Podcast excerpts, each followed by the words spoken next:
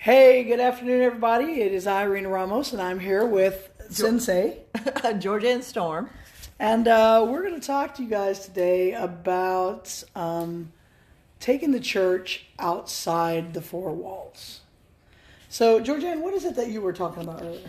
Well, I know that church is extremely important. It's the head of, um, Christ is the head of the church. We need to get together and fellowship, and, but for many years now, an extremely amount of time now after the pandemic, the church needs to be outside the four walls. And how does that look? Be in the hands and feet of Jesus. But with that, it still takes planning and church backing to get that done. Well, no, it doesn't need that, but it helps if you have a group of believers planning and doing things that are outside the four walls. In the United States, I don't think it's easy to do things outside the four walls because people are very cautious. They're, what's the word for it? They're jaded. Yeah, I mean, they just they don't want to hear it. Really, is kind of what. Or they think you have some kind of alternative motive. Yeah, That's what. I'm saying, that they're like very cautious and. Um, Well, and I think the age, uh, you know, the, the day of come join our church, come be part of this, it's just gone, and there's no trust for it anymore. I would say, I think people are looking for genuine things, and um, the gospel is very genuine in itself. But when there is the alternative of, oh, we need to come, you know, come to our church or come get baptized here or come be a member or um, things like that. People are like, "Oh, you just want my money, you want my tithe, you want my time, you you need people to serve." You know, uh, I think it's real interesting what you said about the pandemic because it's funny because like when you think about 9-11 and some of the other things that have happened throughout history i mean the i don't even know but that's like the one that, that i think of the most. But there's been other things as well shootings and things like that. The church attendance usually goes up. Correct. right? Because people are like they they have a revelation of their mortality or whatever and they suddenly start rushing back to churches. But the pandemic didn't do that it actually had the opposite effect people quit going to church And they liked it. yeah I mean, they liked staying home or they liked seeing it online. And so now most churches didn't stop the online, they continued that and then plus open the doors back open. And so, um, and I think that's great, but I think a lot about the church is to fellowship and to be one, to be a family of believers, to lift one another up and help one another and know just in our church okay get this there's 23 people there this last sunday. That is small. Yeah, that's not small. that is tiny. But i keep when people start feeling a little discouraged which it's easy to do i say but what we do we do extremely well. First of all we pray well. We pray for others. We truly we reach out even the, the ones that are home the ones that don't make it to the church uh, the ones that are sick um, the ones that have family members that are hurting and checking on them and, and praying for them. That's important. That's a, an element. But but for me, they're not coming to the church like you said. They're not coming in the doors looking for a church to to serve. right Or but isn't the church supposed to serve them? Yeah See what I mean? Yeah. So a lot of people, what you were saying, they don't want to go and have to work another day. Yeah, have another true. job. that's true They yeah. already work five days a week. Why would I mean? They don't want to have to work another one. So it's not to serve, but to be filled up, prayed for, prepared for the outside the four walls. yeah And so, what I was going back to, that's still not easy. Organize like our church is gonna. There's an apartment. and Yes, it's a what do you call it, Section Eight, where low socioeconomic. And I'm saying, one thing I can do, I can cook, and so and I like to cook. So we came up with this thing. So that last day of getting out of school on the 17th of December, having a bunch of crock pots, tell that community, that uh, apartment community, di- suppers on us yeah and then we're going to have all these different options and they can get a meal and, t- and they can sit there in the like the the area you know like a they call it a, an area that they have there the- yeah like a common area yeah common area can- or they can take it back up to their apartment they don't have to mm-hmm. stay there they can mm-hmm. you know that we're not make them stay down there and visit with us Right. if they want to talk to us but I said, let's just make an opportunity. Is there anything we can do to pray for you? Because what we're do what we do well, well, we pray. Yeah. Well, and I think you know, I think about when I used to serve at the food bank. Um, the people would come for the food, but then we would, while they were waiting in line, we would pray for them, and God would meet them right there, like signs, miracles, and wonders, right there, because it says signs, miracles, and wonders follow those who believe, right? Mm-hmm. So we would believe and we'd pray for those people, and then they would keep coming back, and they're like, "We're not even here for the food anymore. We just want to come and and get and get prayed for." And then they were like, "What church is this? Who, who's doing this?" And then they started going to church. Um, but I think you know God has told me a while, and, and I've mentioned this in several other podcasts that, that the face of the church is changing, and the idea that this stationary building can just stay there, and the hurt and the lost and the sick are going to come into that place um, where they're judged and where they're looked upon, and where they're like, "Oh, good, well." Since you're here, I know you're broken, but give me your money and I need your time as well because we have, you know, and people are just like, ah. they're tapped out. Yeah. And the truth of the matter is, is like, I, you know, Jesus left the 99 to go after the one. He didn't say, I'm waiting for the one. Me and my flock are sitting here. We're waiting for you to come and join us. He had to go. He had Action to go. Word. Yeah. Well, I saw this or read this. I think I read it on Christian Post. It's a thing that I get every day. It just kind of tells you what's going around, going on, news wise around the world, the globe, and how it affects Christians or Christians around the world. But it said something about someone said, "Well, is the church um, still vital?" Well, the answer that this author said that shouldn't be the question it's that's a byproduct. The gospel is vital. Yeah. Jesus Christ is vital and relevant. So is the church relevant? Well, yeah, because Christ is relevant. The question shouldn't be is the church relevant? It's is Jesus relevant? Yes. So if he is, what are we doing? Right to tell people how relevant he is. Well, and if it isn't, and it's easy relevant. It, it is, but if it isn't relevant, then the, then what's the church doing? Exactly. Right, because the church is supposed to be the body of Christ. Um, it's supposed to be those who who are reaching out to the lost and the hungry and the sick and the hurting, and bringing them comfort and peace and joy and through the gospel, you know, and learning about the gospel, discipling people. Um, and so, if the church is irrelevant then the church isn't doing what it's supposed to be doing. Well, someone recently said to me, and it, it, it kind of ouches a little bit because many of us at my age grew up like this and saying that I no longer want to sit in a pew and just talk about, oh, during my uh, Bible study time, I read this, and this is well, that's all well and good, but what are what feet are you putting to that? Yeah, just to come in on Sundays and are we doing that to feel good about ourselves and that we are staying plugged into God. But okay, but what are you doing once you plug into God? Right. If all you're doing is showing up once a week in a building. Back to the church in the four walls. All of us go to different churches, always did. Go to different yeah. churches. Um, but we all have had a ministry in our own our, our, own right, and it has to be outside those four walls. Right. And I do think, I guess my point is, church is still important. Yeah. How it looks now from 20 years ago to 50 years ago, yes, it is different. I mean, as it should be, yeah. because nothing has stayed the same from 50 years ago right. to 100 years ago to 20 years ago.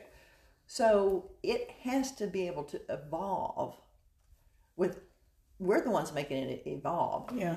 Where they're seeing Christ outside the four walls where they can we're a walking ministry right well and i think you know the way the way i've looked at church in, in the past is um, it's a filling station yes that's you know it, it's be. it's not people have said church is a hospital and maybe back in the day it was because broken people when they wanted to to find god they would walk into a church and find god but you know, in the last whatever, it's been people haven't done that. They've walked in there, they found judgment, they found whatever, and it wasn't. They didn't find God. Yeah, but they're also looking. They that years ago they were looking for fulfillment in my in the right places. Yeah. Now they're looking for fulfillment fulfillment in the wrong places and had too many options Right. Well, that's true. in that. That's true. But you know, but what is what is church? We look in the book of Acts and they talk about the assembling together of saints and breaking bread daily. Are you in Acts? Mm-hmm. Okay. In Acts. Yeah, uh, maybe two. Acts two forty two is the one. that And I'll- two right here. You're already there. Wow. They devoted themselves to the, apostle, the apostles' teaching and to the fellowship, to the breaking of bread, and to prayer. Everyone was filled with awe at the many wonders and signs performed by the apostles. Now, what did we just talk about? We talked uh, fellowship. We talked about uh, prayer. I said uh, what that's something Right. our small little church at New Hope Community Church does, and that's pray and pray for one another. Breaking of bread. Said, we're was trying to do it in a small way through food, Yeah, which is what is one of our needs. yeah, for sure. Uh, so they were breaking bread, fellowshipping, and everyone was filled with awe to the many wonders and signs performed by the apostles. And then I wrote in, I underlined that earlier and put miracles where it says wonders, Yeah. which is wonders and miracles. Yeah. Well, and you know, when you get together and when you get together regularly with a group of people, um, you testify to each other, man, what did God do for you this week? And you just talk about the great things that He did this week. But it, it is, it's a time of filling up, of discipling, of learning, um, and going out there and, and reaching your world for the law, for, for Jesus, the lost part of your world. Let me read this. They broke bread in their homes and they ate together with with glad and sincere hearts. What were they doing? Praising God and enjoying favor of all the people. And the Lord added to their number daily those were be those who were being saved. And I put I wrote this in in September in uh, September 21 actively spreading the gos- gospel what happened? Many were saved. Yeah. Added to their number daily. Daily. Daily, right? Because If- earlier it said they met every day, they continued to meet together. Yeah. Every day. And we meet once a week Yeah, call it good. if we meet. well, and the thing about it is, is that you you know when you think about it, like I, when when Gray was down in Stephenville when we went to church with him, um, we were new because it was this old country church. They played, you know, "As I Am" or whatever that's, good, you know. At the end of every Well, service. they were yeah, we were only but they played it like four chords, and I'm like, Ed, let's go down there and get saved so we can get to Luby's because man, we ain't going to eat today if we don't. somebody's got to go And down. somebody's got to go down there and get saved. You know, they didn't know if we were saved or not, so God bless them for trying. but and us playing them. but the, but the thing about it is, you know, I mean, I can't tell you how many services I've been in where they're like, if you don't know Jesus, raise your hand. Like everybody in there is already saved. So what are we doing? We are standing in the door of a revolving door, going in and out of the building, backsliding, coming back in, backsliding, coming back in. You know, not understanding that we have access to come and to come in to the house and get fed and filled up with the Lord, and, then go it out of the house the and go out. Yeah, take it out of the doors. But we're too concerned with with where we are on this map. People, they're they're stuck in the doorway of the church. Ca- Casting Crowns has a song called "The Altar and the Door," and it says that something happens between the altar and the door. You go up there to the altar, you throw yourself on the ground, you give your life to Christ. You say, "Yes, Jesus, you're my Lord. I will go out there and I will I will preach the gospel and I will whatever." And then something happens between the altar and the door. You walk out the door and you're like, "Yeah, it's time to go to Luby's." you, know, and you don't. And, and you know what? There's nothing wrong with that. But once you get to Luby's, you look at that waitress and you say, "God, what Look do you, at everything as yeah, opportunity. God, what do you have for her today? If you were sitting right here with me, what would you tell her? Well, I was talking to my husband, which is uh, 67. It's hard for me to even, I mean, think of us in our 60s, and I'm 62. It Just blows my mind. Wow, that blows my mind too. And um, and I said, "You ready? I'm getting ready to say something. And no, you're not going to think I'm crazy because you've been married to me for 41 years." And he said, "Okay, well, I still think you're crazy. I mean, but." I said, "There's there's a part of me that wants to go to the border and save people that are being sex trafficked, uh, that are being abused, uh, and being taken advantage of, and I want to tell them about Jesus and get them out of that. And I know there's groups down there doing that. I guess I want to make every moment count to what we're supposed to be doing. Yeah. Well, you know, I was reading an article recently and it said that most people are the most productive in their 70s and 80s. And do you know what? I think that that's probably the reason because like when you're young, you're you're living this American dream, which is a freaking lie, really. You know, I mean, it's not, but it is. But it's like, I need to go to school. I need to get a job. I need to have a house. I need to have a family. I need to raise my kids. They need to go to soccer. Well, to be have worth, they I need to have this, this, this, and this. Yes. And my kids need to do this, this, and this. And e- this. exactly. And you know, I mean, now that I'm I'm empty nesting, um, it's like I want to get rid of everything. Like I don't I don't want stuff. The more the more stuff I have, it's like an anchor. You know what I mean? Yeah. Like even when when my dad when my dad was alive and I had his dog, like I couldn't go places because I had my dog my dog. And you know, my dad, I can, I had somebody take care of him, but the dog is like, well, I can't leave the dog too long. My dad comes with us down here, but the dog has to stay up there. And I got to find somebody to watch the dog, and you know, and and maybe not even the dog, but just stuff like this house down here. I got to have somebody that takes care of it. I got to have, you know, I got to pay bills, and it's like if I had nothing except the freedom to to just sit in the morning and say, God, who do you want? Who is going to come into my path today, and what do you want me to tell and what them? encounter do you want me to have today? Yeah. What do you want? Think about that, Georgianne. If somebody every day prayed and said, God, who am I going to encounter today and what do you want me to tell them? And somebody walks up to you and says, Hey, Georgianne, this morning I was praying and the Lord told me to tell you, Well, get this. It's funny. Our pastor even said, seek, ask to have an encounter. That there's someone you're supposed to speak to. yeah, That you're supposed to help, pray with, give something to, point in a different direction. Whatever it is. We don't do that. yeah, we don't.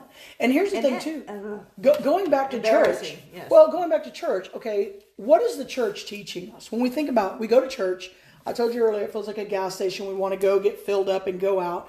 Okay, but if you're just going to church and you're listening to a three point sermon, no offense to you pastors that do three point sermons, but all you're doing is you're you're just um, you know, as they say, you're getting fed. But what are you going to do with that?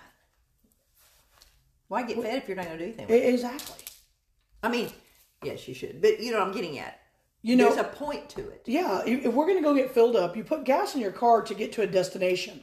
It'd be ridiculous, especially with the prices of gas, to just get in the car and drive around donuts. Just do circles, you know, and, and take the same track. This is what we do. We take a track. We take the same route every week. We go here, we go there, we go to work, we come home, we do this, and and you know what? We're so Programmed. yes, and hypnotized by our track. And it's uh, muscle memory. Yeah. I mean- that, that we don't even notice. You know, it's like this. Like, have you ever had to walk anywhere? like, because your car ran out of gas or your car broke down or just whatever? I mean, like, and I say have to walk anywhere because nobody walks for fun, really. But if you have to walk anywhere, um, this probably happened in my 20s or 30s. Something happened. I had to walk somewhere and I noticed, I was like, wow, I never knew that was there. Like, I saw all these things that I'd never seen before. Because you're in the car, you got your radio on, you're on the phone you're driving, you're just like, you know, just driving along, and you don't even pay attention to to what's going on around you. How how much is that our life? We go to church, we go to work, we come home, whatever, and we don't even we sit in a restaurant. Think about this, okay? You sit in a restaurant and like let's let's think of a place like Babes or McDonald's or whatever. These tables have multi parts, and there's people sitting with you. If it's yesterday, the other day, Ed and I went to Whataburger, and it was like full. So we had to sit there, and there's people right next to us. Like we're having dinner with people, Right. but we never even look at each I was gonna other. but you don't make eye contact. Don't do it. Don't do it. They might speak. Uh, you know, you don't want to make eye contact. Right? You don't look at them. You don't talk to them. You're just like you know. Well, you're gonna let you're not gonna laugh at this. Well, we're going somewhere, and Grace, we're, I said, you decide where we're gonna eat. You know that debacle. Yeah. You know, and he said, we're gonna go to uh, Press Cafe, and I said. That sounds familiar. He goes, Well, we've eaten there. And, and so I said, Okay. And then I said, and I started describing this other restaurant. He goes, No, that's the place that you told the waitress our whole, whole our whole life. And I went, oh, okay. You know? And he's so good of sitting there and allowing it. You know, he doesn't like, but, you know, that's where you tell him our whole life story. Yeah, but you know what? Maybe it's something in that shuts your life. You know. Well, and, and you know why? If the good news, if it's good news, why wouldn't you want to share good news? Exactly. Exactly. And uh, You know, when you read a good book, you see a good movie, you tell everybody about it. right. Oh, oh, my you've gosh, got you should see this. I've just oh, it was so good. You know what? And we we don't do that with the gospel. You know, and I the get most it. powerful thing that we could ever be involved with. The E- most exactly. powerful thing. And I'm not talking about like in a book review. Oh my gosh, you've No, got to no, read. no. You've got to read Obadiah. It is like the best. Oh my God. But- Ezekiel. yeah, yeah. Uh, yeah. But but the the point of the matter is is that the gospel is so good. It, it's like Plato's cave, the allegory of Plato's cave. You know, um, you you you get out and you want to go back in and tell everybody that there's light at the end of the tunnel, and people are like, no, I don't want to do that. And if nothing else, this podcast, if you open that that that beautiful thing, the Bible, open it, and you just even start reading some of it, all of a sudden you can look up and go, oh, "This pertains to." Yeah, I never. And when you said you when you walk somewhere, you notice something, you can read the same scripture true that. and you will get something new and different out of it. Yeah, you can read novels on that, but not like a living word because it's living. Yeah, And so it is. Think about God, how wonderful it is. He's letting you know, okay, you're reading the scripture now. This is what I'm trying to tell you through it. Two years ago, that's not what you needed, or Right. you needed to hear. yeah, This is what you need at this time. But I do think you need to get, like you said, filled up in the church. And it's not like I'm trying to push our church. I'm just saying people need to get back to what we just read about the fellowship and being of one one mind and heart Yeah, about things. mind. And about you know reaching reaching out and uh, breaking bread together, eating together, praising Yeah. God together. We do need to do those things together. Well, I, I agree, and and I think that part of what's missing from this church, in our current church, in our current church, the leader of the church is the pastor. In this church, the leader was the Holy Spirit. You know, bringing people together, and people were praying in one accord with the Spirit of God, not with the pastor. You know what I'm saying? And I'm not I'm not hating on pastors, but I'm just saying that pastors are human, and that you know we can look throughout history where people have you know been offended by a pastor or hurt by church or whatever because that man is human. Mm-hmm. But you know, and you can hurt each other anyway. Like I'm part of a ministry, and there's some hurt going on every now and then. You know, because we're human. I mean, mm-hmm. we hurt each other's feelings because we're dumb. But the idea of you know, if we just said, you know what, let's all come together, and, and I've done this with people before, and it's just phenomenal. Hey, we're going to meet at six o'clock, and we're just going to seek the Lord, see what He wants to do. Nothing else. Uh, yeah, and and you sit there and you worship God and you seek the Lord, and He might tell you, you know what, I want you to go do this, or He might tell you, I want you to get on your face, or He might tell you, you're going to start doing this, or or forgiving. and Yes. letting this go. yes, or yeah, exactly. Write a letter and tell them you're sorry, or go to school and get this degree, or Yeah. you know whatever. I mean, God, God is He's an individual God, which is where I think a lot of the world is today. But He's also a corporate God. He's also a community God.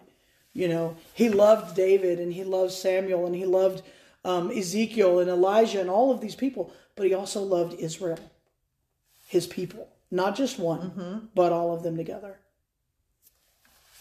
What were you looking at? I was seeing what it said before they talked about the fellowship of the believers. I was looking to see what the warm up band was. Um, with many other words, he warned them and he pleaded with them save yourselves from this corrupt generation. Those who accept his message were baptized, and about 3,000 were added to the number that day. And then it goes into they devoted themselves to apostles' teachings, teachings and fellowship and breaking of bread. That's after they had been with Peter and he told them to repent and be baptized, each one of you, in the name of who? Christ Jesus. When do you want to go to the coast? I mean, go to the the, The border. coast. I'm at the border. That's a song. Anyway, but uh, Let's go. I'm ready. I am too. But you know, I'll tell you. You know, it's important that we get back in church and fellowship with everyone, and uh, you know, but get outside the four walls as well. Take the take the gospel to the street. So yeah, Georgianne, I'll see you in church. Not just you, but all you listeners out there. Make sure that you're doing is uh, we're supposed to do in the book of Acts to fellowship with each other daily and break bread and um, pray. And let's keep on keeping on. You all have a great day.